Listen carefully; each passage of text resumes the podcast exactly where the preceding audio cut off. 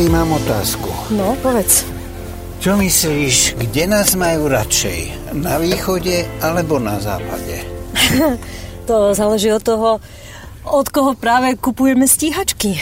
No alebo od koho kupujeme údržbu stíhačiek. No a vzhľadom k tomu, že momentálne aj kupujeme nové a aj udržiavame tie staré, tak e, z toho vychádza, že by sme vlastne mali byť najpopulárnejšia krajina na svete, nie?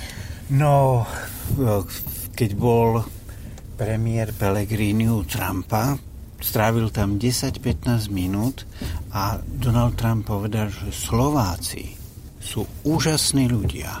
Hej. A ty si z toho zostal úplne celý paf, hej? Tak vieš, ako no veď, keď niekto, americký prezident povie, že my sme úžasní ľudia a má skúsenosť mm. iba s pánom Pelegrinim, tak to si predstav, keby poznal nás ostatní. no, tak áno, ale vieš čo, musím ťa asi sklamať, lebo keď zoberieš do úvahy, že on termínom úžasný, great, on označil za úžasných lídrov aj Kim Jong-una alebo Vladimíra Putina, tak asi to nemá moc veľkú váhu. No keď sme pri tom Putinovi, tak Andrej Danko si konečne bude môcť urobiť selfiečko nielen s priateľom Viačeslavom Volodinom, mm. ale aj s priateľom Vladimírom Putinom, mm. lebo bol pozvaný na oslavy Dňa víťazstva do Moskvy. A neviem, či si si všimla, ako to nadvezovalo. Rusi najskôr povedali, že nepozývajú na oslavy, pretože to nie je okrúhle výročie žiadneho významnejšieho lídra zo zahraničia. A potom Andrej Danko sa pochválil, že jeho pozvali. Aha. No, to je zaujímavé, lebo z toho mi vychádzajú len dve veci, že buď to teda Andrej Danko nie je významný líder, alebo Slovensko nie je pre Rusov zahraničie. No prepáč, Andrej Danko, že nie je významný líder. Prepač. Ja dovolá by som ti pripomenul šéfuje koalícii, mm-hmm. šéfuje ministerstvu obrany, ministerstvu školstva, okay. ministerstvu pôdohospodárstva, ano. rozhoduje o daniach a odvodoch, ano. robí zahraničnú politiku, stará sa nám o dovolenky, rekreačné pouka a prepač a v neposlednom rade dizajnuje hokejové dresy. Podľa mňa ani tento zoznam ešte nie je kompletný. Ešte by sme určite niečo našli.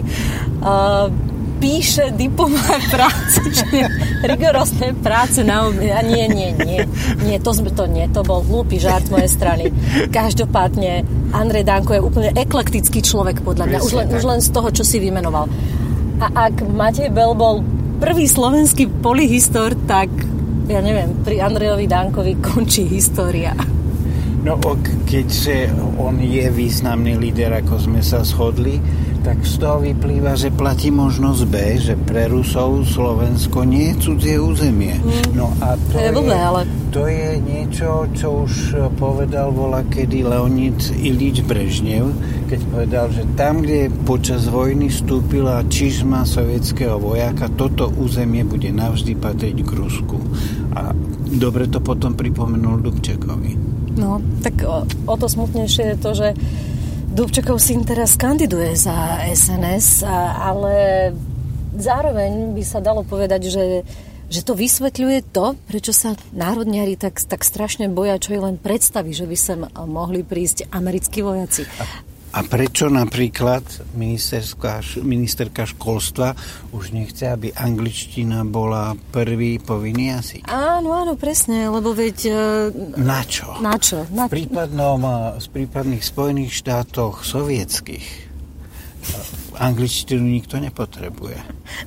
No, áno, tam už, tam už nepotrebuješ vôbec žiadny jazyk, pretože tam už uh, musíš len držať hubu a krok.